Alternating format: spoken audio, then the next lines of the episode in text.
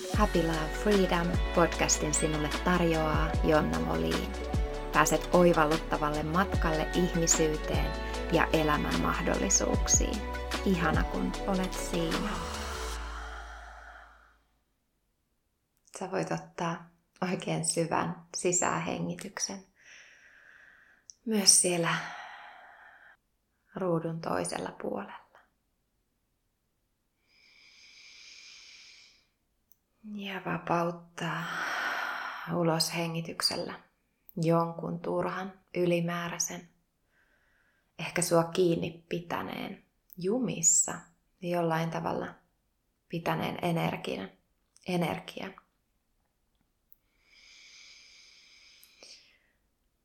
Ottaa sisähengitys. Pidätä hetken aikaa. Ja vapauta sieltä ulos hengityksellä. Se jokin nimeämätönkin, ylimääräinen turha, jokin energia, mikä sua on ehkä pitänyt paikoillaan viime aikoina. Jollain tavalla himmentänyt sitä sun aitoa sisäistä ääntä, totuutta.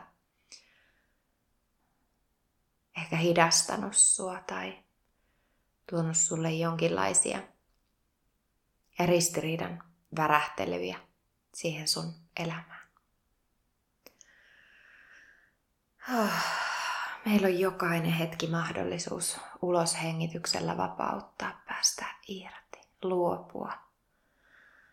Ja mun mielestä tämä on tärkein osa onnellista, hyvää elämää. Jatkuva puhdistuminen, irtipäästö, itsensä vapauttaminen siihen puhtaaseen nollatilaan, missä ei ole mitään kiinnittynyttä, kiinni jäänyttä, ylimääräistä.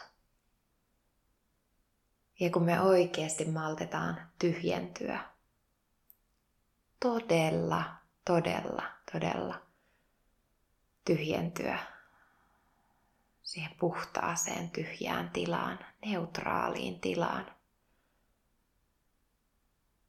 siihen tilaan, mitä niin kovin moni pelkää ja vastustaakin. Ennemmin pidetään itsemme helposti kiireisenä ja täytetään jatkuvasti sitä meidän kulhoa, kuppia, jollain monesti ehkä vähäpätösillä ja ylimääräisillä turhilla asioilla, mitkä ei lopulta edes ole meille merkityksellisiä, kunhan ne tuo meille elämään semmoista jotain täyteyden tunnetta. Kuulostaako yhtään tutulta? Aika moni meistä aika ajoin päätyy siihen tilanteeseen, koen näin. Että huomaa, että elämässä on asioita jälleen, mille ei tietoisesti ole sanonut kyllä, vaan jokin osa sinussa on valinnut ne asiat, ilman että sä välttämättä edes tajuat, oot itse tietoinen siitä laisinkaan. Ja tämä on mielenkiintoista. Tänään äh, tässä jaksossa mulla oli semmoinen pieni äh, siemen kytemässä tuolla sisimmässä, että mä haluaisin puhua unelmista ja unelmien toteuttamisesta, selkeydestä siihen, että miten sä toteutat ja luot sun omat unelmat todeksi joko tietoisesti tai tiedostamatta. Ja mä uskon, että tämä jakso onkin aika pitkälti unelmajakso, mutta jostain kummasta lähteestä nyt jotain virtaa, mikä sitten on ehkä tähänkin liittyen hyvin vahvasti, mitä nytkin alustin, mikä, mikä tuolta lähti kumpuamaan, niin varmasti tämä unelmaan unelmiin, unelmajaksoon jollain tavalla on tosi vapastikin liitännäinen. Ja mä tykkäänkin puhua unelmien toteuttamisesta mm, ikään kuin kahta kulmaa tarkastellen.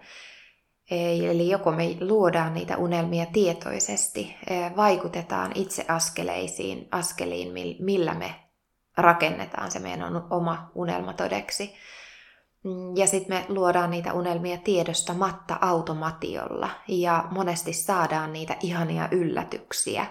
Mm, Eli onnistuu, onnistuu luoda unelmia toteen myös ilman, että sä sitä tietoisesti teet. Monesti ne unelmat, mitä me silloin luodaan todeksi, ne ei kuitenkaan sit ehkä ole niitä, mitkä tuo sulle täyttymystä. Sä saatat huomata, että miten mä, miten mä oon tämmöisissä lopputulemissa ja seurauksissa, kun mä kuvasin, että me luodaan unelmia myös todeksi, mitkä ei ole meidän unelmia. Eli, eli me tietyllä tavalla manifestoidaan Mä rakastan puhua asioiden manifestoitumisesta, eli ilmentymisestä meidän elämään. Manifestointisanana on ja terminä ehkä vähän kulutettu ja väärin käsitetty, joten mä en siitä hirveästi enää puhu. Mä puhun enemmänkin oman elämän luomisesta ja oman darman elämisestä ja toteuttamisesta, mikä on juurikin sitä, että me eletään niitä meidän omia unelmia todeksi ja silloin asiat manifestoituu, eli näyttäytyy, ilmentyy todeksi meidän elämässä, kun me astellaan niiden meidän unelmatienviittojen mukaan sinne suuntaan, mihin ne unelmat meitä kannustaa kulkemaan. Ja se on se tärkeimpänä jotenkin, mikä itsellä on kolahtanut, kolahtanut aikanaan tosi kovasti syvälle sieluun, on se, että meidän ei ole tarkoitus jahdata meidän unelmia, ikään kuin juosta meidän unelmien perässä. Vähän niin kuin semmoinen pakonomainen, puutospohjainen äh, tarve luoda niitä unelmia todeksi, tai ehkä silloin ei puhuta siitä luomisesta, vaan puhutaankin enemmänkin äm, unelmien saavuttamisesta, mikä helposti heti se saavuttaminenkin on se, että voidaanko me koskaan saada kiinni, saavuttaa sitä, mikä ikään kuin juoksee meitä koko ajan karkuun ja me juostaan sen perässä. Unelmien saavuttaminen on, on aivan täysin väärästä kulmasta asian katsomista ja silloin me ei koskaan todella saada niitä unelmia todeksi, koska se menee aina vaan kauemmas, mitä kovemmin sä jahtaat jotain asiaa. Eli enemmänkin puhutaan siitä, että ne unelmat on meille niitä asioita, mitä meidän tulee kuunnella. Eli unelmat ei ole jotain, mitä meidän pitää jahdata, vaan unelmat on jotain, mitä meidän on tarkoitus kuunnella. Ja ottaa itse askeleita unelmien johdattamaan suuntaan. Unelmat on se navigaattori, tien viitat sinne meille merkitykselliseen elämään. Ei kaikkien unelmien ole tarve siinä muodossaan toteutua, miten me ne unelmoidaan juuri nyt ja tässä hetkessä. Kuten mekin muututaan jatkuvasti, niin se meidän unelman muoto ja taso ja taajuus jollain tavalla muuttuu ja elää jolloin ei kannata liian tiukasti jäädä kiinni, että minun unelma on kaksikymppisenä ollut tämä ja tämä ja tämä. Ja nyt neljäkymppisenä, viisikymppisenä sä koet, että sun tulisi jollain tavalla vieläkin saavuttaa se sama unelma, mikä sulla oli kaksikymppisenä.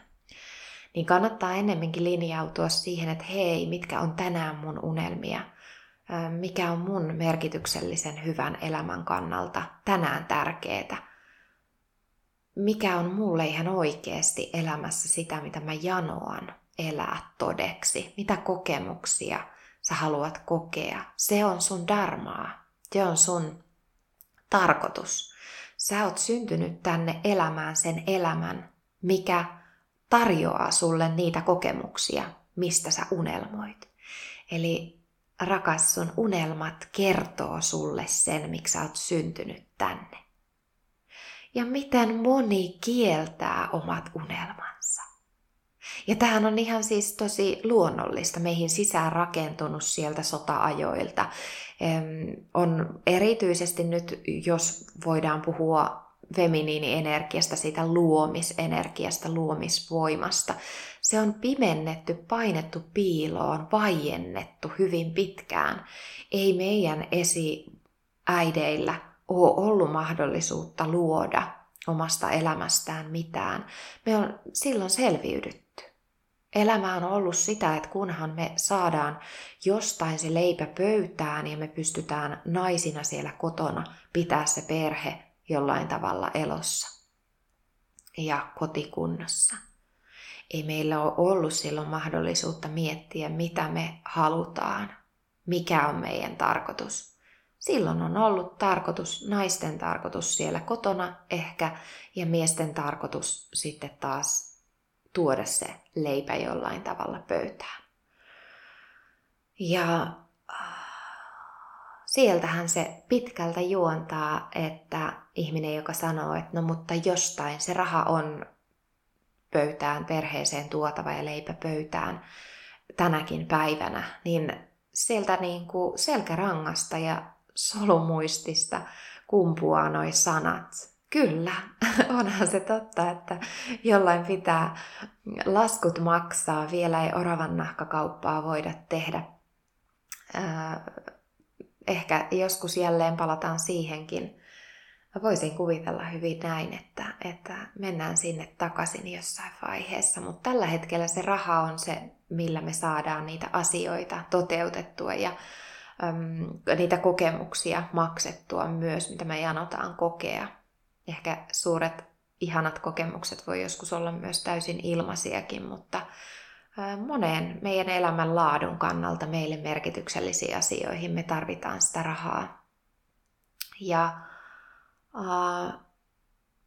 eli totta kai raha on arvokas energiavaihtoväline, mutta se ei millään tavalla rajaa pois sitä, että me ei voitaisi elää täyttymyksellistä omia unelmiamme toteen kenenkään ei tarvi, me eletään 2023 vuotta, jos sä kuuntelet reaaliaikaisesti.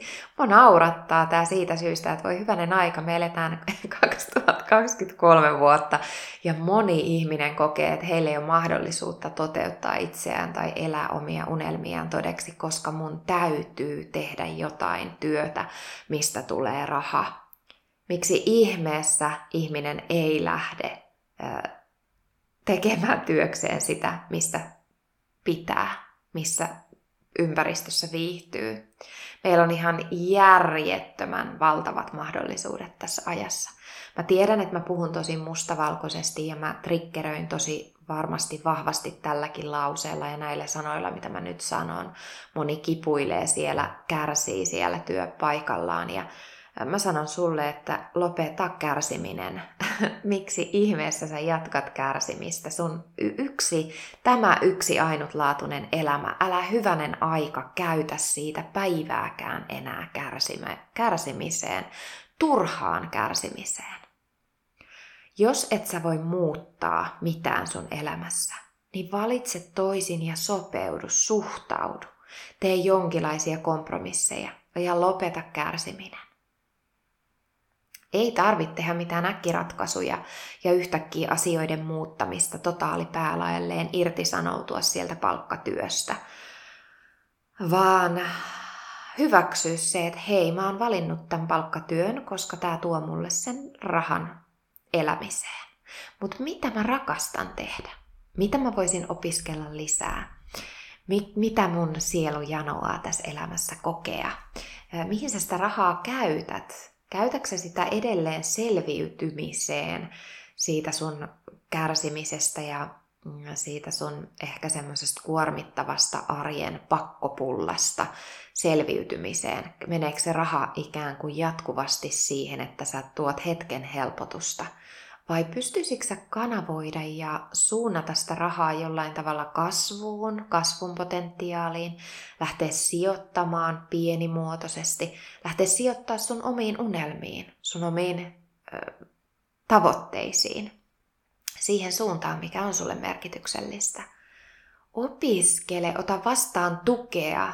Mä koen, että jokainen tässä ajassa tarvii ihan oikeasti ohjaajaa, valmentajaa, tukea, kanssakulkijaa. Yksin on todella helppo ajautua jälleen siihen selviytymismoodiin ja ikään kuin saman elämän toistamiseen, mikä on tosi tuttua ja sillä tavalla turvallistakin, vaikka me tunnetaan syvällä, että me halutaan muutosta. Ja meillä on ne tunnetaan, että meillä on sisällä suurempi potentiaali, mutta me ei yksin saada sitä jollain tavalla kuoriutumaan auki.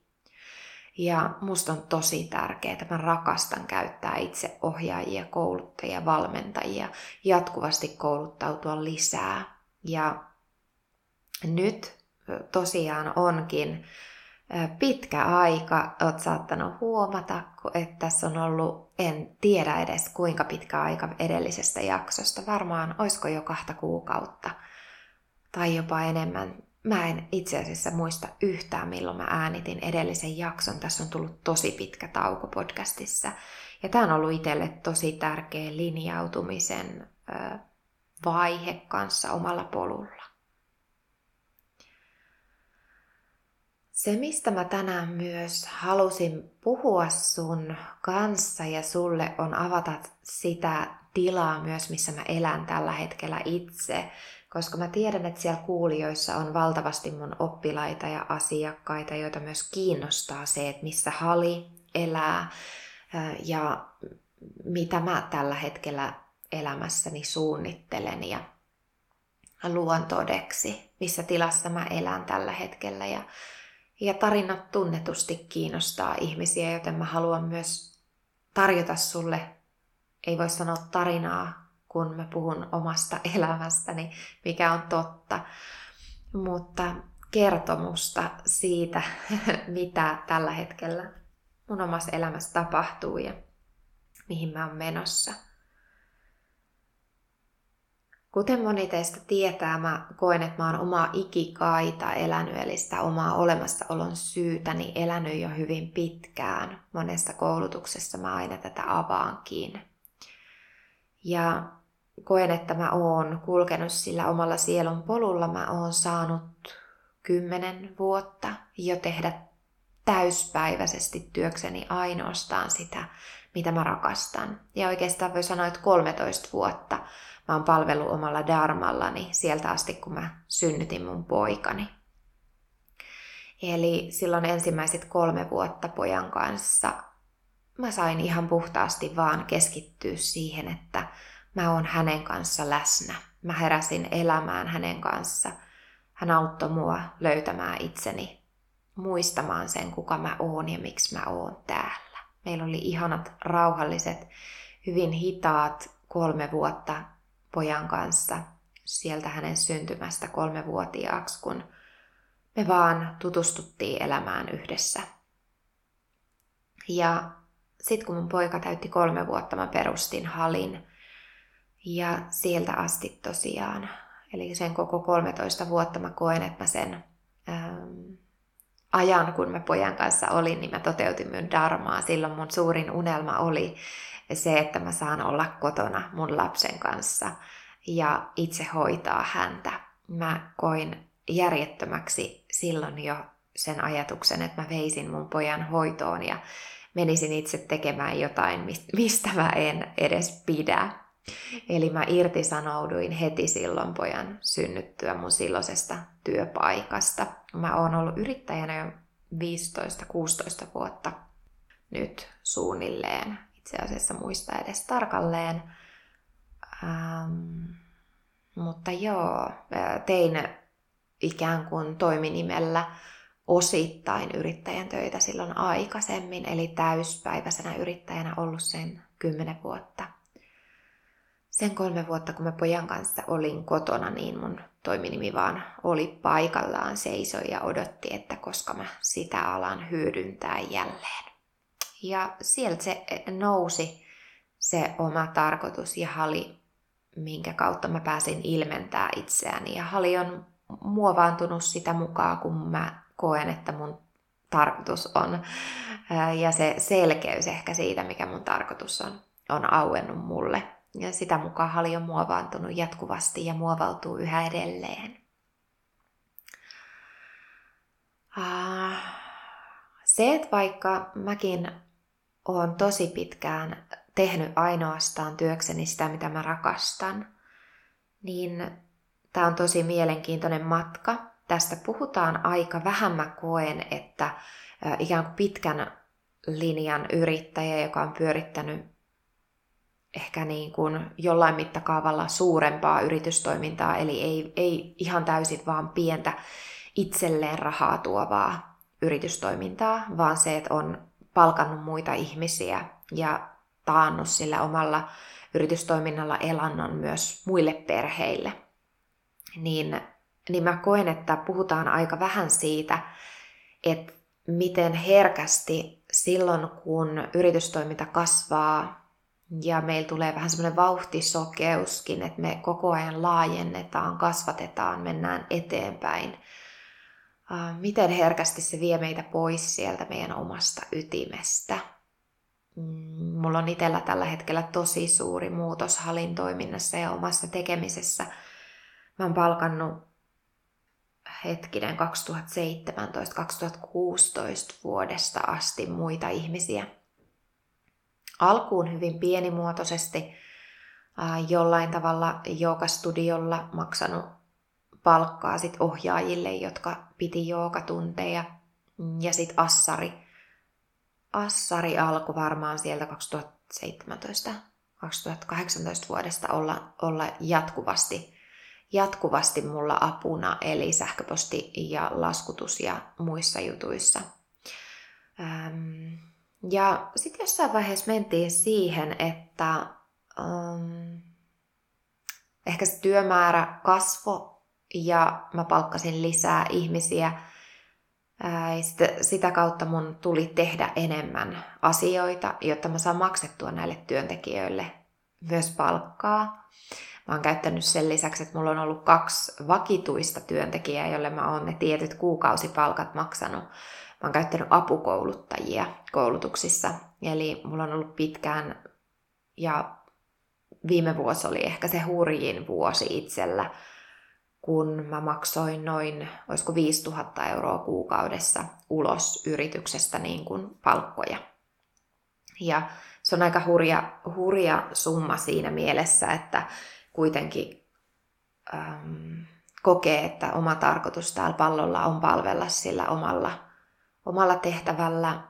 Ja sitten kun se jatkuva kuukausittainen kulu on viiden tonnin luokkaa ilman, että mulla edes on mitään niin kiinteätä liiketilaa. Sen lisäksi mä maksoin noin tuhat euroa, joskus 2000 euroa ö, tilasta, mitä mä vuokrasin muutaman päivän ainoastaan muutaman päivän kuukaudesta, niin eh, joskus oli se tonnin viikonloppu, mitä me maksettiin niistä koulutuspäivistä. Ja joskus kuukauteen osui pari viikonloppua, jolloin se oli pari tonnia niistä muutamasta päivästä. Eli se, että on ollut ihan, ihan järjetöntä ää, niin kuin se ää, kulu, mikä yritystoiminnassa itsellä on ollut. Ja sehän on tietysti tehnyt sen, että kun minä ja mun rakentamat koulutukset on se, mikä tuo sen rahan haliin, niin mun selkänahasta se palkka on kaikille revitty, koska mulle ei ole ollut äm, koskaan työntekijää, joka toisi rahaa yritykseen millään tavalla. Eli ei ole toiminut oikeasti se, että, että me saataisiin jonkinlainen markkinointisysteemi tai joku tämmöinen. Ei ole koskaan ollut ikään kuin osaajaa, alan osaajaa edistämään tiettyä asiaa, mikä takaisi sen, että liikevaihto kasvaa ja mä saan sillä liikevaihdon kasvulla sen työntekijän palkan maksettua. Eli tätä ei ole koskaan ollut, vaan se, että mä oon koittanut omia tehtäviäni ulkoistaa näille työntekijöille, jotta he hoitais osan mun töistä, jotta mä saan tehtyä lisää rahaa, jotta mä saan elätettyä myös heitä ja taattua heille tulon. Ai että, mä jälleen tajun, kun mä tätä sanotaan ääneen, että miten hullunkurista. Ja vuoden vaihteessa mä koin ihan totaali, totaali selkeyden siitä, että nyt seis ja takaisin sinne, että miksi mä oon täällä. Eli miten herkästi päätyy sit siinä vaiheessa tekemään niitä asioita, mitkä ei oikeasti enää ole linjassa sen tarkoituksen kanssakaan. Eli ihan puhtaasti mä päästin irti kaikesta. Mä luovuin työntekijöistä. Mm, tänä vuonna tapahtuu suuret muutokset luovuin viimeisestäkin työntekijästä tämän vuoden puolella ja muuta kaikki koulutukset pyörimään ilman mitään apukouluttajia. Eli ihan puhtaasti mä alan keskittyä jälleen siihen, että miten mä voin palvella sua parhaalla mahdollisella tavalla. Joten kun mä kuvasin sulle alussa, että mä koen jatkuvan irtipäästön, puhdistumisen. Ja nyt jotenkin tärkeimpänä yritystoiminnassa energeettisen puhdistumisen. Jokainen ihminen, joka sun yritystoiminnassa toimii, jollain tavalla linjaa sitä yritystoimintaa sillä omalla energialla johonkin suuntaan. Ja mä koin tämän niin kuin totaali tyhjentymisen, että mä pääsen keskittymään omiin töihini itse omalla energialla, olevan nyt ihan äärimmäisen tärkeä juttu, jotta mä saan linjattua halin toimintaa ihan täysin linjaan sen kanssa, miksi mä oon täällä, mikä mun sielun tarkoitus on, miten mä voin palvella parhaalla mahdollisella tavalla. Ilman, että mun tarvii miettiä, miten mä saan ihmisten palkkoja maksettua, kun mä saan keskittyä siihen, että mä palvelen tätä palloa ja ihmisiä täällä. Ja se tuo mulle aina leivän, kuten se on tuonut mulle leivän tämän 10 vuotta, 13 vuotta. Ja, ja ai että. Kun sä teet oikeita asioita, ja kun sä teet asioita linjassa, ihan puhtaasti linjassa sun tarkoituksen kanssa, sun unelmien kanssa, sun darman kanssa. Mä rakastan tällaista, mä en muista mistä tämä on aikanaan jostain lehtiartikkelista tai jostain, mä en muista mistä tämä, mä nappasin tämän lausahduksen, että Jumala elättää sen, joka palvelee Jumalaa tai ja mä käänsin tämän, mä en muista ihan tarkalleen miten toi lause meni, mutta näin mä oon sen itselleni kääntänyt, että elämä elättää sen, joka palvelee tätä maailman kaikkeutta, joka palvelee elämää. Sä voit puhua Jumalasta tai elämästä tai universumista tai ihan mistä vaan. Mutta mä koen näin, ettei täällä ole niin kuin oikeastaan äh, kaikki on jatkuvasti yhteydessä ja mitä vahvemmin sä elät sisäisesti runsaudessa ja täysin linjassa sen kanssa, että sä autat ja palvelet sillä energialla, minkä, minkä sä oot tuonut syntymän kautta tähän maailmaan. Eli sä oot tullut tänne jakamaan sitä energiaa itsestäsi mm, ja sitä sun omaa tarkoitusta. Se voi ilmetä ihan missä vaan työtehtävissä eikä työtehtävissäkään, vaan ihan vaan missä vaan ihmiskohtaamisissa. Ja kuten mä koin, että se kun mä olin kolme vuotta pojan kanssa kotona, oli mun darman toteuttamista täysin puhtaasti. Eli se oli mun unelma saada lapsi. Ja me miehen kanssa saatiin luotu ihana poika tähän maailmaan. Ja se oli mun suurin unelman täyttymys siinä hetkessä. Mä haluan kertoa sulle myös miten mun unelmat on toteutunut. Ja toisaalta ehkä miten jotkut unelmat ei ole toteutunut tai mistä syystä ne ei ole toteutunut siinä muodossaan. Ihan jos mä lähden katsoa sieltä lapsuudesta omaa elämänpolkua tähän.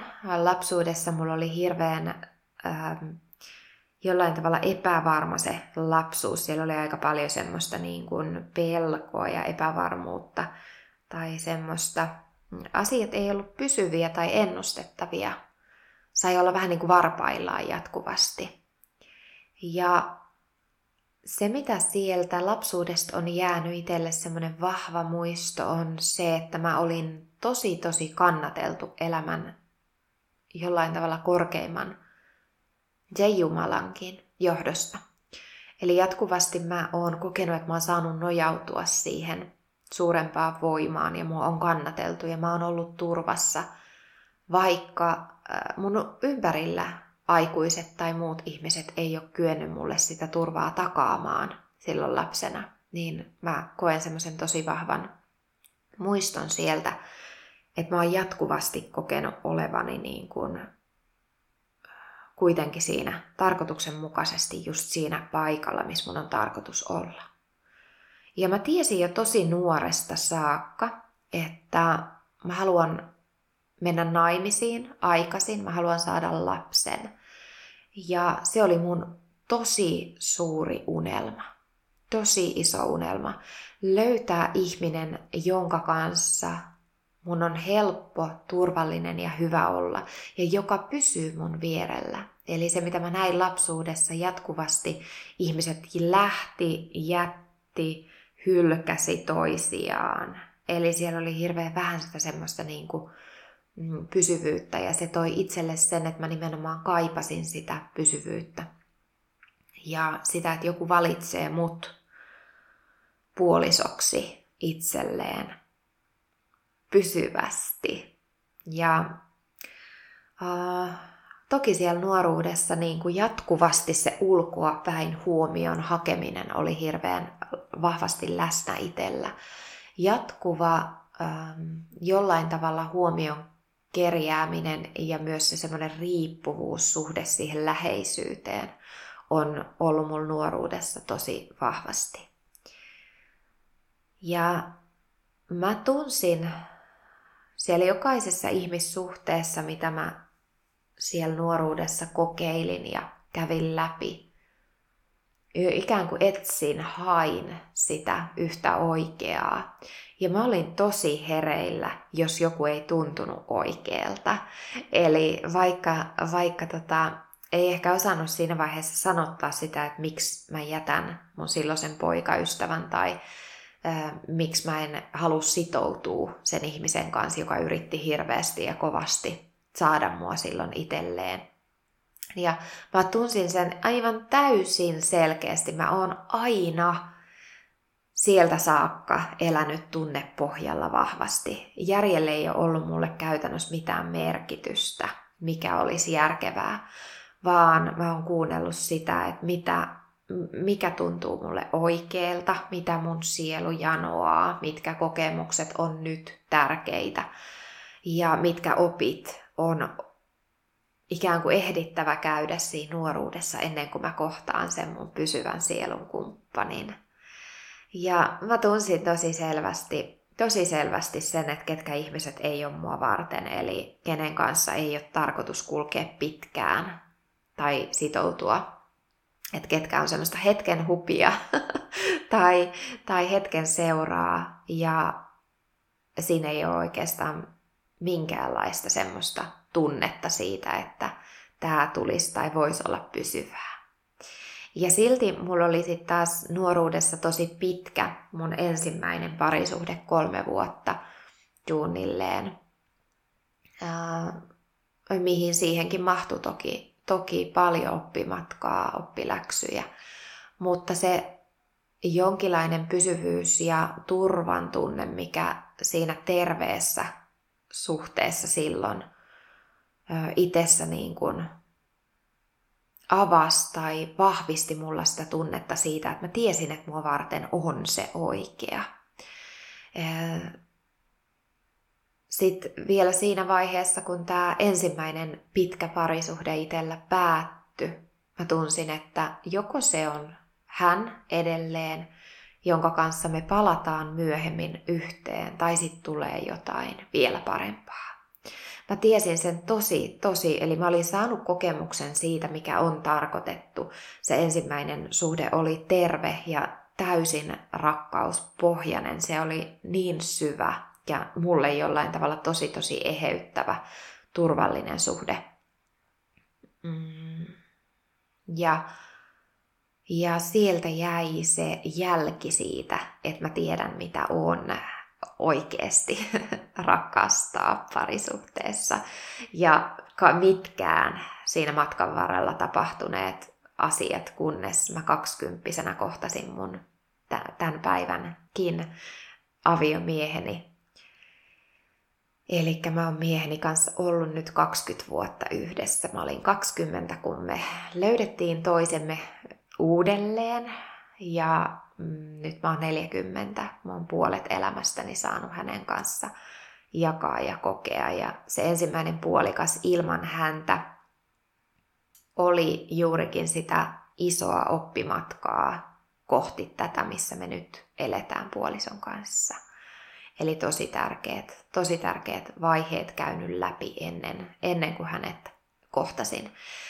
Me ollaan siis miehen kanssa, mä oon tämän kertonut varmaan, en tiedä onko podcastissakin kuvannut. Oon kertonut varmaan parisuuden jaksossa, voisi kuvitella, en tiedä. Mutta ollaan siis silloin, kun mieheni oli kolmevuotias ja mä olin viisivuotias, niin me ollaan tutustuttu hiekkalaatikolla. Ja silloin mä olin ähm, mun miehen siskon kaveri. Hän on mun ikäinen, eli me oltiin varmaan, olisiko me oltu kuusivuotiaita vielä, kun me oltiin, oltiin kavereita. Ja sitten he muutti pois sieltä paikkakunnalta ja meidän tie erosi puolisoni kanssa. Mutta siellä vähän niin kuin, mä koetan tosi vahvasti, että me niin kuin leimauduttiin toisiimme siellä hiekkalaatikolla. Eli me, meidät tuotiin jo näin aikaisin yhteen kolmevuotiaana ja viisivuotiaana, jotta me muistetaan toisemme sit, kun sen aika on. Eli se energia, äm, se, se, se siemen, se meidän sielun tarkoituksen meidän parisuhteen, tämän rakkausmatkan siemen istutettiin jo siellä hiekkalaatikolla ilman, että kumpikaan sitä tiedosti tai tajusi. Ja silloin kun me kohdattiin, mies oli 18 ja mä olin 20, me ei kumpikaan muistettu, että me ollaan silloin oltu. Mieheni sisko sitten sanoi, että hei, että ootko sä Jonna?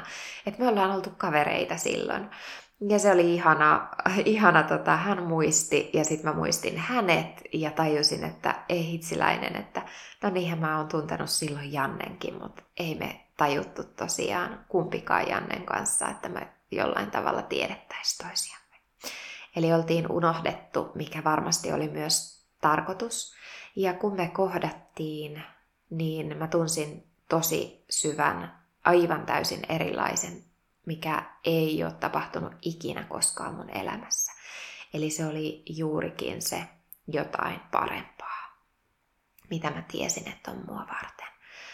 Se oli niin syvä muutos siihen, mä muistan, kun ihmiset ympärillä ikään kuin epäili ja mulla oli ollut paljon poikaystäviä ja äm, ikään kuin sitä vaihtuvuutta siinä ja epäili myös niin kuin meidän suhdetta. Ja sitten mä muistan sen tunteen, miten mua ärsytti, että kun te ette tajua, että ei tämä ole semmoista. Tämä on ihan erilainen, mutta eihän kukaan muu voinut sitä tietää. Mä tunsin sen sydämessä saman tien. Ja se on ollut itsellä ihan alusta asti meidän suhde semmoinen, että mä oon tiennyt, että on ikuisuuden kestävä. Se on tosi, tosi syvä, syvä jollain tavalla niin kuin se kokemus siitä, että näin on tarkoitettu olla. Ja nyt tälleen itse matkaa pidempään matkanneena tässä, niin, niin koen vieläkin selkeämmin sen, että me ollaan ollaan todella se sielun tasolla ennen syntymäämme valittu, että me ollaan haluttu syntyä tänne näissä kehoissa ja tähän elämään, yhdessä elämään just tämä unelma todeksi. Se oli mun niin kuin ensimmäinen kokemus, kun mä joltain osin tiedostamatta loin unelmani toteen tai äh, saavutin sen unelmani, eli sen puolison, jota mä olin etsinyt, mutta mä en ollut jahdannut sitä. Eli mä tiesin, että se on mua varten, ja mä en millään tavalla tietoisesti ottanut askeleita kohti sitä, että mä löytäisin sen mun pysyvän kumppanin, vaan mä kuuntelin mun tunteita, seurasin tunteita. Ja ihmissuhteet, mitä siinä tapahtui, niin vei koko ajan kohti sitten taas meitä toisiamme ja me tutustuttiin yhteisen tuttavan tai ystävän kautta, kaverin kautta silloin. Ja siinä oli, oli paljon semmoista, mitkä, mitä moni koki, että tämä ei ole oikein tai te ette voi olla yhdessä ja ei näin, näin saa, että siinä loukattiin, loukattiin silloin yhtä ihmistä – joka oli ikään kuin meidän välissä vielä. Ja se siitä, että kun näin täytyy tapahtua, niin ei tässä ole muuta vaihtoehtoa nyt. Että silloin valitettavasti jollekin tulee paha mieli, kun Jotain on tarkoitettu tapahtuvaksi, jotain on puhdistuttava, jostain on päästettävä irti, jotta sille tarkoitukselle on tilaa ilmentyä. Ja mä en todellakaan tietoisesti luonut tätä unelmaa todeksi, mutta, mutta tiedostamattani kuuntelin sydäntä ja kohtasin mieheni jo, jo silloin.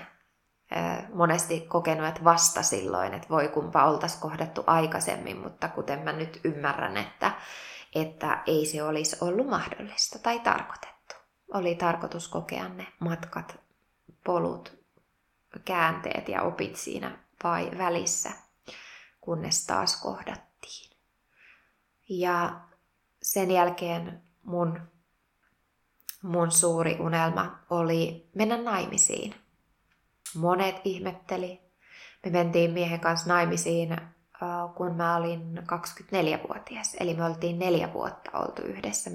Mieheni, oli 22-vuotias.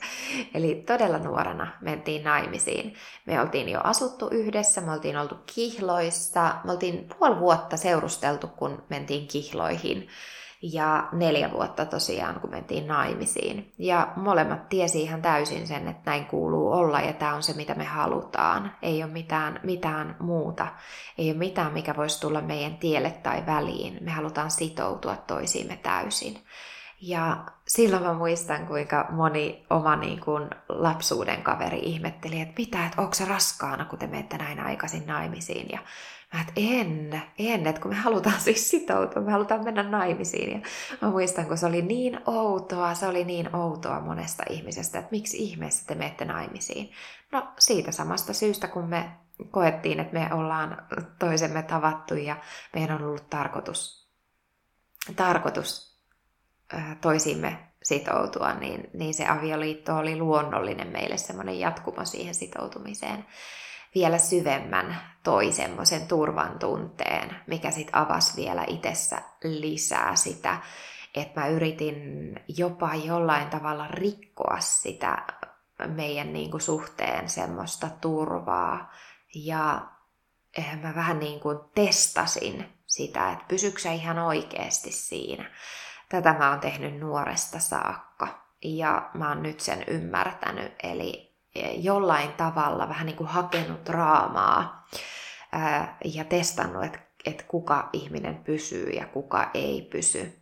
Ja nyt sitten mieheni kanssa avioliitossakin niin alkuaikana, kyllähän se oli niin kuin puolin ja toisin sitä semmoista jotenkin sen niin kuin tunnustelua, että, että onko sä ihan oikeasti mua varten. Että kyllä sitä testattiin ja piti testata, vaikka molemmat tunsi sen syvällä, että, että näin on tarkoitettu, niin tiedostamatta, eli ihan täysin selkärangasta sieltä selviytymispelko ja myös semmoinen hylkäämistrauma, mikä itsellä oli, niin sit, sitähän mä sieltä niin kuin jatkuvasti silloin nuoruudessa meidän suhteen alkuaikana niin kuin ulospäin heijastin sitä haavaa Eli se, että, että ne katsotaan nyt, niin kyllä säkin hylkäät mut vähän niin kuin tämmöisellä ajatuksella, vaikka ei todellakaan tietoista, mutta tiedostamatonta trauman hakemista kuitenkin.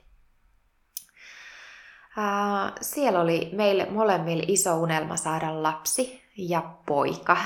Erityisesti se oli jostain syystä itselle, mä en tiedä mistä syystä se poika. Mä vaan tiesin, että mä saan pojan, eli mä jollain tavalla muistin sen, että me ollaan tää valittu. Eli samoin kuin me ollaan miehen kanssa sielun sopparit tehty siellä ennen kuin ollaan synnytty, niin mä, on, mä koen, että mä oon tehnyt sen sopparin poikani kanssa. Ja mä tiesin, että hän tulee pojan äh, kehossa ikään kuin tähän elämään. Ja siitä syystä mä tunsin sen heti, heti että mä, mä haluan pojan ja mä tunsin heti, että mä saan pojan. Kun mä olin raskaana, niin mä tiesin, tiesin ihan täysin, että se on poika. Ähm, ja se oli meidän yhteinen unelma mikä me luotiin todeksi miehen kanssa. Sitä ennen meillä oli yhteinen unelma vielä omakotitalo, mikä rakennetaan. No, se me tehtiin.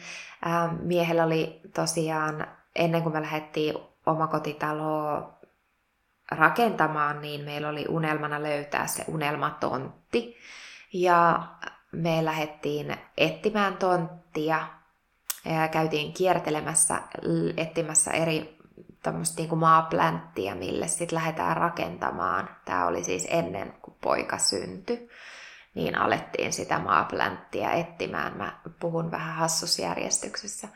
Ja, mutta tosiaan kierrettiin tontteja ja tontin hinnat oli aika lailla sataa tonnia, mitä katsottiin. Ja uh, mietittiin, että täytyy ottaa aika iso laina. No, siinä kävi niin, että mieheni voitti 100 000 euroa. Ja uh, jossain, mä en muista mikä tämä oli, missä hän voitti, voitti tämän voiton ja se oli ihan, ihan järjetön unelman toteutuminen ja manifestoituminen. Eli me saatiin se 100 000, millä me maksettiin tontti. Sen jälkeen aika monta sataa tuhatta otettiin lainaa asunnon rakentamiseen, että ei se, ei se tota, ikään kuin tuonut, tuonut semmoista pysyvää helpotusta se voitto, mutta se oli meille semmoinen aika iso unelman ää, niin kuin näkyväksi to, todentuminen, että me, mä niin kuin koin tosi vahvasti, että me ollaan kannateltu, että, että Jumala antoi merkin, että kyllä vaan oikeaan suuntaan olette menossa ja, ja oikea tontti on löytynyt ja, ja tähän teidän on tarkoitus tulla, että älkää epäröikö, että täältä tulee se 100 tonnia siihen tontin maksuun, ja se maksettiin 100 000 euroa tontti. Ja, ja siis tämähän on ihan, ihan niin kuin uskomatonta, ja tämäkin on täysin tiedostamattomasti manifestoitu asia. Eli ei tietoisesti ole osattu siinä vaiheessa rakentaa tätä unelmaa todeksi tai tai varsinkaan sitä rahavoittoa manifestoida millään tavalla tietoisesti, vaan se oli täysin tiedostamaton merkki, mä koen universumilta, että, että me ollaan tuettu, tuettuja. Ja äh, kyllä mä siellä vaiheessa tosi vahvasti sit, kun me ollaan nyt 12 vuotta tässä asuttu, eli silloin kun poikani oli yksivuotias, niin silloin me päästiin muuttamaan tähän, eli sitten mä olin raskaana, kun me alettiin rakentamaan. Ja rakentamaan ja se oli meidän unelma, mikä me yhdessä rakennettiin käsin todeksi. Eli, eli mies pitkälti rakensi itse, itse tätä taloa ja käytettiin toki apuvoimia, ammattilaisia monessa pikkujutussa, mutta pää vastuu siitä rakentamisesta oli kuitenkin miehellä ja, ja meillä, ja me saatiin se luotua todeksi ja päästiin muuttamaan tänne. Ja tämä oli semmoinen niin kuin unelmien ikään kuin jollain tavalla niin kuin ympyrä sulkeutu, että, että nämä oli ne meidän isot unelmat, mulla löytää se sielun kumppani. Meillä yhteinen unelma päästä tosiaan sitoutumaan avioliiton kauttakin syvemmin vielä toisiimme ja molempien yhteinen unelma luoda se poika tähän fyysiseen todellisuuteen ja rakentaa se omakotitalo. Ja nämä oli ne meidän unelmat, mitkä oli nyt tullut toteen. me oltiin kahdestaan matkusteltu jonkun verran, mutta hirveän vähän siihen nähden, miten paljon me rakastetaan matkustaa tänä päivänä. Eli me ei oikein osattu hyödyntää silloin nuorena sitä, että me oltiin vaan kaksistaan ja meidän olisi ollut tosi helppo matkustella ja rahaa oli sillä tavalla helposti käytössä, että olisi, olisi pystytty hyvin matkustaa. Sitten oikeastaan vasta kun asetuttiin tänne, niin se alkoi heräämään hiljalleen. Meillä meni tosi pitkä aika oikeastaan kyllä ensin, kun me vaan jotenkin oltiin niin tyytyväisiä siihen kaikkeen, mitä me oltiin luotu. Ja sitten omat unelmat yritystoiminnassa, mihin keskitty, mitkä toteutui jatkuvasti todeksi. Eli mä tietoisesti loin yritystoiminnassa tietynlaisia liikevaihtotavoitteita, asiakasmäärätavoitteita ja sitten monesti hyvin tiedostamatta jotkin asiat lähti poistumaan. Eli mä en tietoisesti luopunut asioista, mutta maailmankaikkeus tuki mua jatkuvasti siinä, että heitän on loputtava, jolloin johonkin tiettyyn asiaan tuli niin kuin tietyllä tavalla ulkopuoleltakin se näkyvä muutos, että mä ymmärsin, että okei, aa, tästä on luovuttava. Eli esimerkiksi se, että mm, joidenkin työtehtävien oli luo, loputtava kokonaan, mun oli luovuttava siitä joukasali-toiminnasta, ja nämä kaikki tuli universumin niin kuin näyttämänä, että hei, jätä tämä nyt pois, että ei näin, tämä vie sua väärään suuntaan. Ja mä pääsin luomaan oman yritystoiminnan sellaiseksi, mikä on ihan täysin linjassa sen kanssa. Sen kanssa, mikä on mua varten ja miten mä haluan tehdä sitä työtä. Ja sitten viimeiset pari vuotta nyt tästä hetkestä, niin mä oon tuntenut, että tämä ei ole linjassa. Ja sitten kuitenkin saa elää omaa unelmaansa todeksi ja tehdä työkseen sitä, mitä rakastaa, niin miten vaikea sitä onkin myöntää, että hei, tässäkin on jotain muutettavaa. Tässä on jotain, mitä mä en halua valita tästä eteenpäin. Eli linjautuminen, jatkuva linjautuminen yritystoiminnassa on ihan äärimmäisen tärkeää. Ja sitä mä oon tehnyt nyt tietoisesti ja tiedostamattani osittain niin tämän kaksi vuotta. Eli jälleen aika tietoisesti luopunut, mutta sitten myös monet asiat on tiedostamatta, että mä en ole itse tajunnut. Mutta ne on näytetty korkeammasta käsin, että, että asiakkaita jää vaikka pois jostain kurssilta tai um, johonkin tulee tilaa, johonkin tehdään tilaa ja sitten mä tajun, että hei, tämä itse asiassa edes ole sitä, mitä mä haluan tehdä. Tai tämä ei ole se, mikä takana mä haluan seistä täysin. Tämä ei ole se, mistä mä haluan puhua. Josta me tullaankin mielenkiintoisesti siihen, että tänä päivänä mä haluan puhua enemmän ja enemmän siitä, että miten me oikeasti eletään meidän unelmia todeksi ja palvellaan korkeinta sillä meidän omalla darmalla. Eli mä haluan puhua omasta sielun tehtävästä, sielun tarkoituksen mukaan elämisestä, siitä syystä, miksi sä oot syntynyt tänne ja siitä, että miten ne sun omat unelmat kertoo sulle sen, mitä kohti sun on kuljettava. Tämä on se, mistä mä haluan puhua. Tämä on se, miten mä linjaan tällä hetkellä omaa toimintaani, että mä pääsen puhumaan näistä enemmän. Näiden lisäksi hirveän syvä palo itsellä on tukea ja auttaa ihmistä oivaltamaan niiden omien sisäisten koodien transformointi. Eli se, että me päästään oikeasti itse muovaamaan itsemme sellaiseksi, joka kykenee toteuttaa ne unelmat. Eli träkkäämään ne, purkamaan, mä mietin mikä se sana on, purkamaan ne sisäiset ohjelmoinnit, mitkä on tuonut meidät näihin lopputuloksiin, mutta me ei olla tietoisia täysin, eli me ei nähdä sinne sisälle meihin, että mikä on se, mikä meidät tuo näihin lopputuloksiin. Ja mä halusin avata auki sen, että mikä on se, mikä on mun unelmat tehnyt todeksi. Ja vastaavasti iso unelma asua ulkomailla. Mm, mehän ollaan tätä kokeiltu jo siis, että onhan mä asunut mieheni kanssa kuukauden Taimaassa ja poikani kanssa siis myös. Eli perheenä asuttiin kuukausi Taimaassa, eli onhan se jo tietynlainen askel siihen sen jälkeen, ei kun sitä ennen asuttiin kolme viikkoa Taimaassa, mikä mä koen, että oli myös pitkä aika. Olen äärimmäisen kiitollinen niistä ja siitä kuukaudesta Taimaassa. Taimaan reissun jälkeen mä lähdin suoraan valille itse vielä kymmeneksi päiväksi, kahdeksi viikoksi. Ja onhan noin niin pitkiä aikoja olla poissa Suomesta ja kokeilla sitä asumista kuukauden yhtä put, yhteen putkeen siellä Taimaassakin.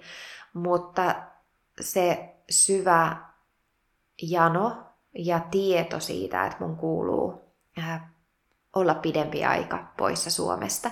Eli täältä maaperältä mun tulee poistua sinne, missä mun sielu kokee olevan, olevansa vahvemmin kotona jotta jotain avautuu. Eli mulla on unelma asua puoli vuotta ulkomailla ja sen jälkeen löytää se. Eli se on alkuun mulla se puoli vuotta.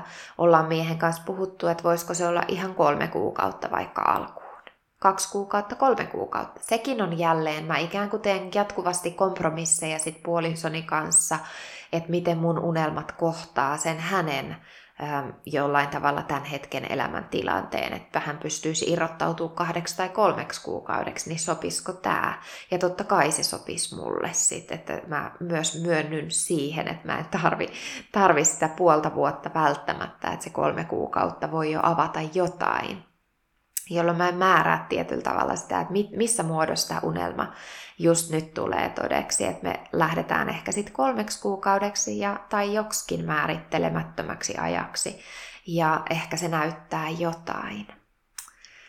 Ja molemmilla meillä on miehen kanssa unelma asua hyvin pitkälti talvet äh, lämpöisessä maassa. Taimaasta on tullut meille hyvin vahvasti kotoisa maa, mutta se voi myös olla Espanja, se voi olla jokin ihan muu, mutta asua talvet vähän lämpöisemmässä ja aurinkoisemmassa paikassa kuin Suomessa, niin se on meille se, missä me koetaan miehen kanssa, että meidän on tarkoitus mm, elää ja me voidaan parhailla, parhaalla mahdollisella tavalla.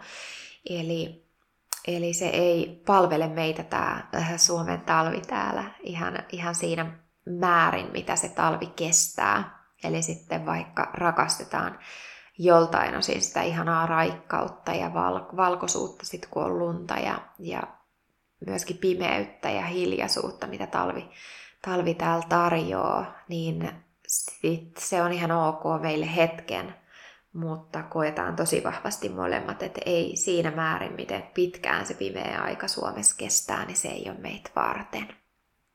Ja se, että mistä syystä tämä unelma ei ole vielä toteutunut, niin tätä mä oon itse avannut auki ja tutkinut omia sisäisiä uskomuksia. Sen lisäksi, että mulla liittyy mun unelmaan toki mun perhe, jolla ei ole tämä sama unelma. Eli se, että mä manifestoin tai luon unelmaa asua ulkomailla pitkän ajan, sen puoli vuotta, ja mieheni selviytymismoodi, pelko, pohja, eli turvan tarve siitä, että hän ei kuitenkaan uskalla irrottautua siitä omasta työstään. Hänkin toimii yrittäjänä ja saa tehdä tällä hetkellä niin paljon työtä kuin vaan jaksaa tehdä ja hän tekee paljon ja pyrkii nimenomaan parissa vuodessa hoitamaan asiansa niin sijoitusten kanssa ja muiden kanssa, mihin rahan laittaa kasvamaan rahaa, että hän pystyy todella jäädä pois sieltä töistä pidemmäksi aikaa. Ja se, että mä ymmärrän, että mun unelma olisi nyt heti, ei sitten kun, niin mä ymmärrän, että hän haluaa tietyn turvan, jotta hän voi sitten täysin kokonaan ikään kuin luottaa siihen, että voidaan olla vaikka monta vuotta putkeen, eikä hänen tarvitse tehdä sitä työtä, mitä hän on nyt oppinut ja tottunut tekemään ja missä hän on tullut hyväksi ja mikä tuo hänelle sen turvan tunteen ja sen rahan. Eli hän ei, mieheni tällä hetkellä ei näe mahdollisuutta tehdä mitään muuta työkseen, mistä tulisi rahaa, kuin toki sijoitukset mitä pyörittää, mutta sitten hän haluaa sijoittaa isosti, niin hän haluaa, että se raha tulee sieltä omasta yritystoiminnasta, millä hän pystyy keskittyä siihen sijoittamiseen, mikä on ihan fiksua. Mutta hänelle ei ole sellaista, sellaista jollain tavalla kutsumusta, että hän voisi tehdä jotain rakastamaansa työtä, mistä tulisi rahaa, muuta kuin se, että se sijoitusyhtiö on toki varmasti se unelma hänellä ja sitä kohti tässä kuljetaan. Että myös hän pääsee oikeasti irrottautua sieltä työympäristöstä ja yhteisöstä niiden ihmisten ja, ja työtehtävien parista, mitkä ei oikeasti kuitenkaan ole hänen terveydelle – mielenterveydelle eikä fyysiselle terveydelle sitä parasta mahdollista, eikä millään tavalla sitten kuitenkaan se hänen oma unelma tai sielun tarkoitus, että vaikka hän on siinä hyvä ja hän kokee, että hänen työnsä monesti ei ole vastenmielistä, koska hän osaa sen niin hyvin ja hän saa siitä tosi tosi hyvän liksan, niin, niin ymmärrän hyvin sen, että, että ei se ole vastenmielistä silloin, vaan hänellä on vahva motivaatio tehdä sitä toki silloin se on sillä tavalla helppoa, koska siinä on äärimmäisen hyvä ja siitä tulee hyvä korvaus, millä hän pääsee sitten taas sitä omaa rakkausjuttuaan rakentamaan sitä sijoitusyhtiöä. Niin tämmöisiä avauksia meidän elämästä ja meidän unelmien ikään kuin ähm, unelmien toteutumisesta, että miten ne on tullut toteen hyvin tiedostamattomasti ja sitten taas osittain hyvin tietoisesti rakennettu joitain asioita. Ja mä koen, että, että ehkä niinku suurin tähän loppuun semmoinen suurin oivallus siitä, että, että ne unelmat on niitä tienviittoja ja se ihminen, joka osaa pilkkoa ne unelmansa vähän pienempiin tavoitteisiin, onnistuu rakentamaan ja luomaan hyvin tietoisesti valveilla ollessaan ne omat unelmat toteen. Eli se, että niitä ihania sattumuksia tapahtuu, joskus ei niin ihaniakin, mutta me voidaan vaikuttaa niihin sattumuksiin, kun me tullaan tietoiseksi, millä tavalla me ne luodaan todeksi tai rakennetaan todeksi. Mä kuvasin nyt sattumuksina niitä lopputuloksia, seurauksia, mihin me päädytään elämässä. Eli se on hyvin tiedostamatonta luomista, millä me ne asiat ikään kuin magneetinomaisesti kutsutaan luoksemme tai itse otetaan askeleita kohti niitä asioita. Ja on se sitten epämieluisaa tai mieluisaa, niin tiedostamattomasti tai tietoisesti me niitä asioita kutsutaan luoksemme tai ne, me tehdään ne todeksi. Eli sitten kun me napataan se meidän iso unelma, mulla tämä puoli vuotta ulkomailla asua ensin, jonka jälkeen sitten ähm, uskon, että hyvin vahvasti jatkossa se puoli vuotta aina joka vuosi. Eli puoli vuotta Suomessa kesät, Suomen kesät on jotain aivan taianomaisen ihanaa.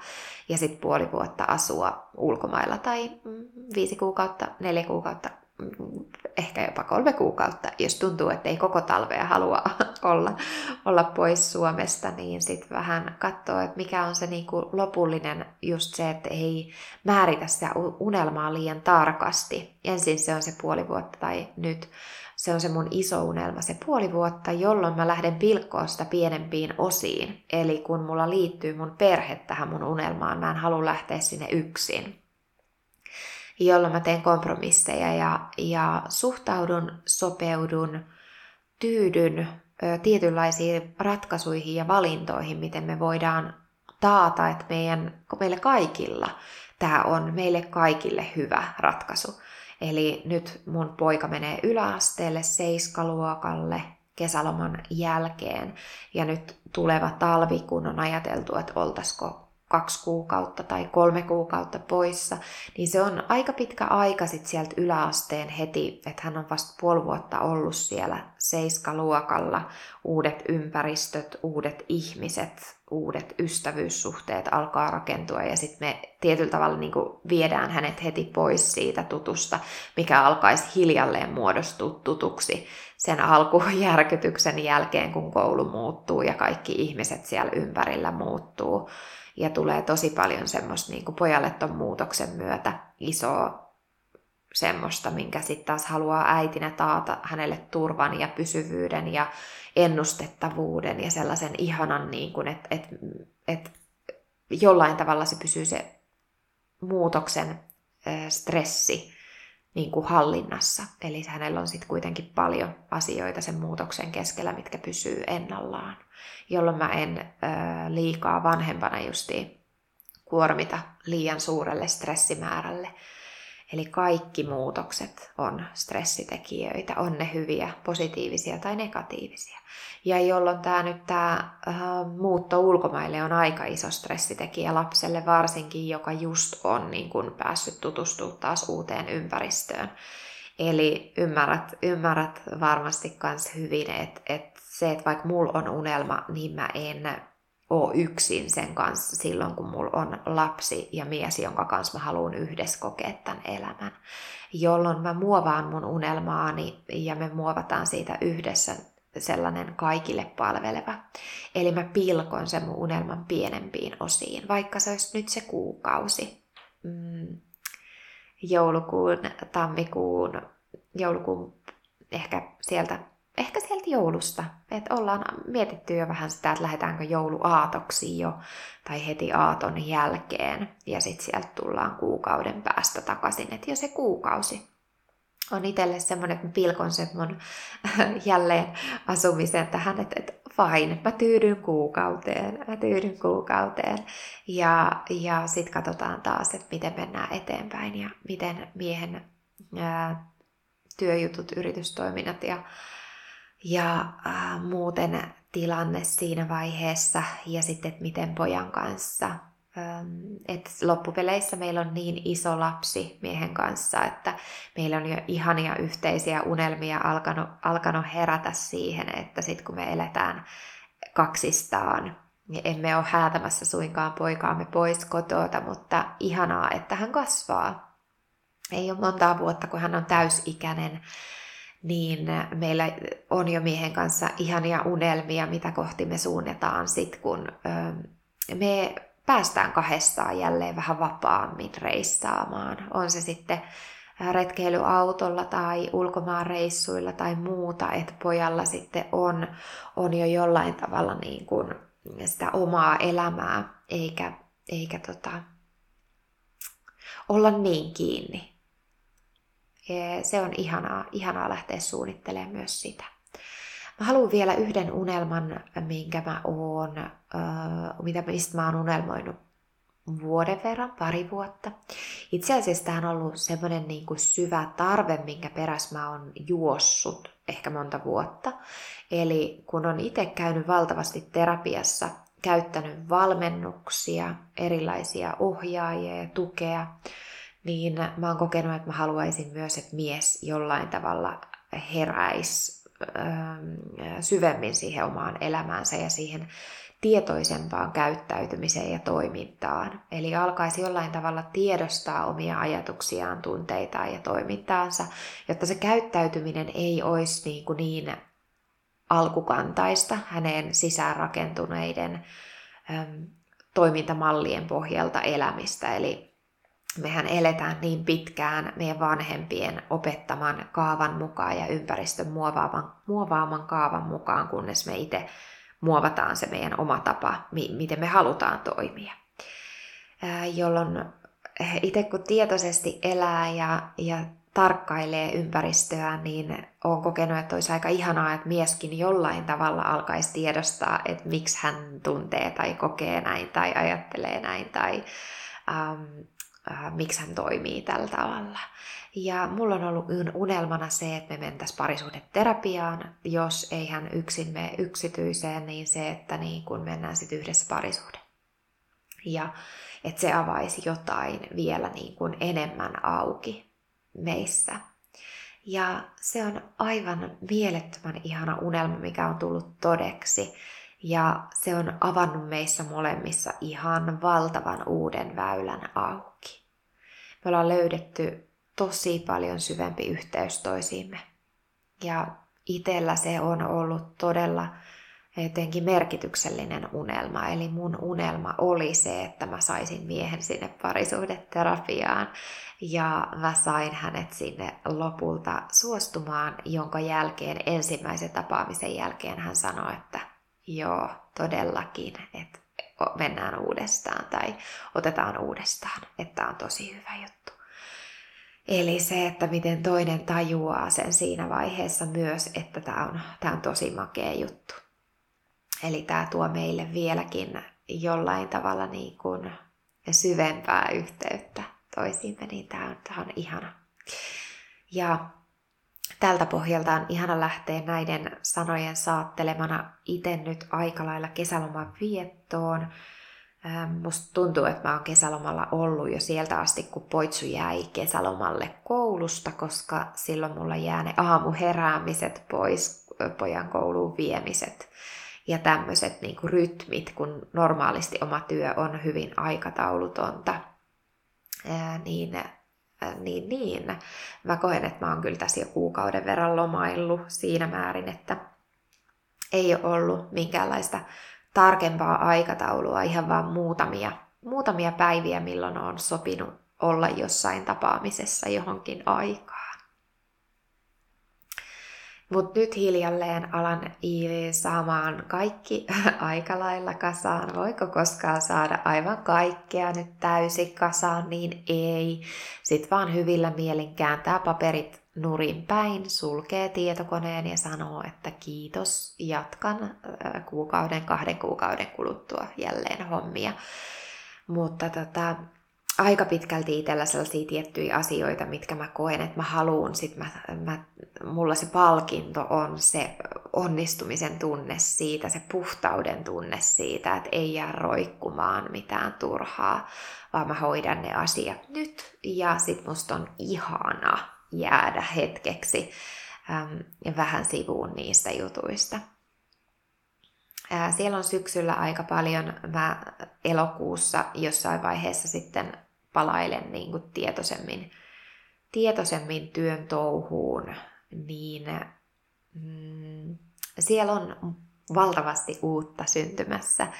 Ja sille mä haluan antaa siinä vielä elokuussa aikaa, eli palailen vaan hiljalleen työn touhuun elokuussa siinä määrin, että mitä siellä on sovittuna työpäiviä ja koulutusryhmän kanssa. Yksi, kaksi, saattaa olla ehkä kaksi vaan työpäivää elokuussa varsinaista, mitkä on sovittu, joten siellä on kuukaudessa aika ihanasti sitä väljyyttä elokuussa vielä, ja mä saan luotua sulle ihanaa uutta kokonaisuutta, mikä mun kautta on tarkoitus syntyä tähän elämään. Syksyllä mä myös ähm, tunnen vahvasti, että mä oon kouluttautumassa ehkä lisää itse ja avaan sitäkin myöhemmin. Äh, tällä hetkellä valtavan äh, inspiroitunut on somaattisesta työskentelystä, somaattisesta liikkeestä, ähm, myöskin sitä kautta somaattisen liikkeen ja traumatyöskentelyn, traumatyöskentelyn ja kroonisen stressin yhteydestä, eli miten voidaan vaikuttaa somaattisella harjoituksella ja työskentelytavoilla traumojen ja kroonisen stressin hoitamiseen. Paljon uutta, syvempää sitä sielun tarkoituksen parissa ja unelmien parissa työskentelyä tulossa tosi vahvasti. Mä kerron sulle, hei, siellä on Halin koulutuskalenterissa auki nyt kaikki koulutukset, mitä on tällä hetkellä. Kannattaa käydä kurkkimassa, mikäli jokin koulutus Halissa sua kutsuu tällä hetkellä. Siellä on ihania kokonaisuuksia, ihana olisi päästä niiden parissa työskentelemään sun kanssa. Se kaikki, mitä siellä on meillä koulutuskalenterissa tai minulla tällä hetkellä, mä puhun edelleen meillä, kun mä oon työskennellyt niin pitkään muiden ihmisten kanssa, mutta nyt mä oon aika lailla hiljalleen pian kokonaan vastuussa kaikesta yksin itse, joten minulla siellä koulutuksia, mitä on, niin ne on nyt tosi vahvasti linjassa siinä muodossa, kun mun sielu niitä janoa toteuttaa. Ja sinne on syntymässä tulossa uutta. Lisäksi siellä on verkkosivuilla maksutonta sisältöä valtavasti käy kurkkaamassa. Siellä on myös kesään rentoutusvalmennus tai kuuntelet mihin aikaan vaan, niin syksyyn tai talveen. Ehkä myös tämä on saatavilla silloinkin, mutta nyt tässä reaaliajassa, kun eletään kesän aikaa, kesäkuu on tulossa päätökseen, siirrytään heinäkuulle, niin se rentoutusvalmennus on siellä saatavilla. Kannattaa lähteä mukaan. Siellä on somaattista työskentelyä, siellä on äänitteitä, siellä on stressinhallinnasta siitä, että miten me saadaan voimavaroja oikeasti luoda elämästämme sellaista, että me viihdytään siinä paremmin. Hyvin palauttavia tekniikoita, mitä sä pystyt napata sun omaan kesään ihanasti mukaan. Se on tosi edullinen siinä määrin, mitä se pitää sisällään, ja materiaali on sulle käytössä kuitenkin vuoden loppuun saakka, joten tosi pitkään, eli ei ole mikään, että vaan kuukauden sulla on, on ö, mahdollisuus hyödyntää äänitteitä ja, ja materiaalia, vaan se on oikeasti sul pitkään käytössäkin nyt, jos sä kuuntelet reaaliaikaisesti, niin tällä hetkellä tämä on näin en osaa luvata, mitä se tulee olemaan sit syksyllä tai talvella, että onko tätä saatavilla ja, ja onko se enemmänkin kuukausijäsenyyshinnalla vai millä hinnalla se on sitten. Ää, tosi paljon muutoksia, tämmöistä pientä, mutta se semmoinen pysyvä rakenne, niin sä näet sieltä Halin koulutuskalenterista aika hyvin sen aina. Kuullaan ja nähdään, olisi ihana kuulla sun kommentteja. Laita Instagramissa viestiä ja seuraa ihmeessä Instagramissa. Jonna Molin on aktiivinen kanava. Toki mä päivittelen siellä Instagramissa Hali äh, Happy Lifestyle alaviiva Hali, olisiko se ollut tämä. Hyvä, kun mä oon niin vähän päivittänyt meillä Halin kanavaa, se on ollut aina ulkostettuna ja nyt mä oon senkin nappaamassa itselle tosiaan kokonaan tai napannutkin niin äh, en edes muista, mikä meidän se sivun osoite tarkalleen on, mutta Happy Lifestyle Hali Instagramissa myös äh, päivittelen sinnekin, mutta ehdottomasti mun oma palo on päivitellä sitä mun omaa Instaa enimmäkseen ja storeja mä teen päivittäin, eli siellä pääsee seuraamaan aina tarinoissa kyllä hyvin. Äh, päivätasolla mun unelmien toteuttamista ja mun unelmien elämistä todeksi ja erilaisia työntehtävien äärellä olemista ja mitä ikinä, mitä siihen mun elämäntapaan kuuluu, niin siellä storeissa pääsee hyvin ikään kuin mukaan, mikäli se kiinnostaa. Ja sieltä aina aika ajoin saa aika ihanaa inspiraatioa, mitä ainakin kommentteja tulee joidenkin postausten tai videoiden pohjalta, niin se on ihana kuulla, miten se on koskettanut tai tuonut sulle muistutuksen tärkeän tai jotain Joten laita ihmeessä palautetta. Kaikki palaute on tervetullutta. Ihanaa, jos tulet seuraamaan Instagramiin Jonna Moliin. Ja kuullaan, nähdään pian. Ähm, ihana oli päästä juttelemaan, kuten huomaat, mä en malta lopettaa, mutta nyt mä päätän tämän jakson, jotta ei tule liian pitkä. Mä tuun öö, tässä kesälomalla tekemään kyllä podcastia varmaan enemmän kuin nyt, koska sitten taas tämä ei ole mulle työtä millään tavalla, vaan tätä mä rakastan. Tämä kuuluu siihen mun oman sielun niin kun, sanoman selkiyttämiseen niin vahvasti, että tätä mun on päästävä luomaan, erityisesti silloin kun mulla on tilaa ja aikaa luoda asioita, niin tämä kuuluu siihen rakkausjuttuun, eli podcastia kuullaan kyllä varmasti kesän aikana. Ihana, kun oot siinä. Pidä huoli itsestäsi, oo itselle rehellinen ja armollinen ja pilkon niitä sun unelmia pienemmiksi ja ota selkeitä, tietoisia, valveilla olevia askeleita ja oikeasti rakenna ja luo sun omat unelmat todeksi. Kiitos. Kiitos. Kiitos. Kiitos seurastasi tämän jakson parissa. Toivon, että sait jotain arvokasta ja ilahduttavaa elämääsi tänään. Mikäli nautit matkasta, laita seurantaan tämä podcast niin et missaa seuraavaa jaksoa. Olen Jonna Molin ja kiitän tästä kohtaamisesta.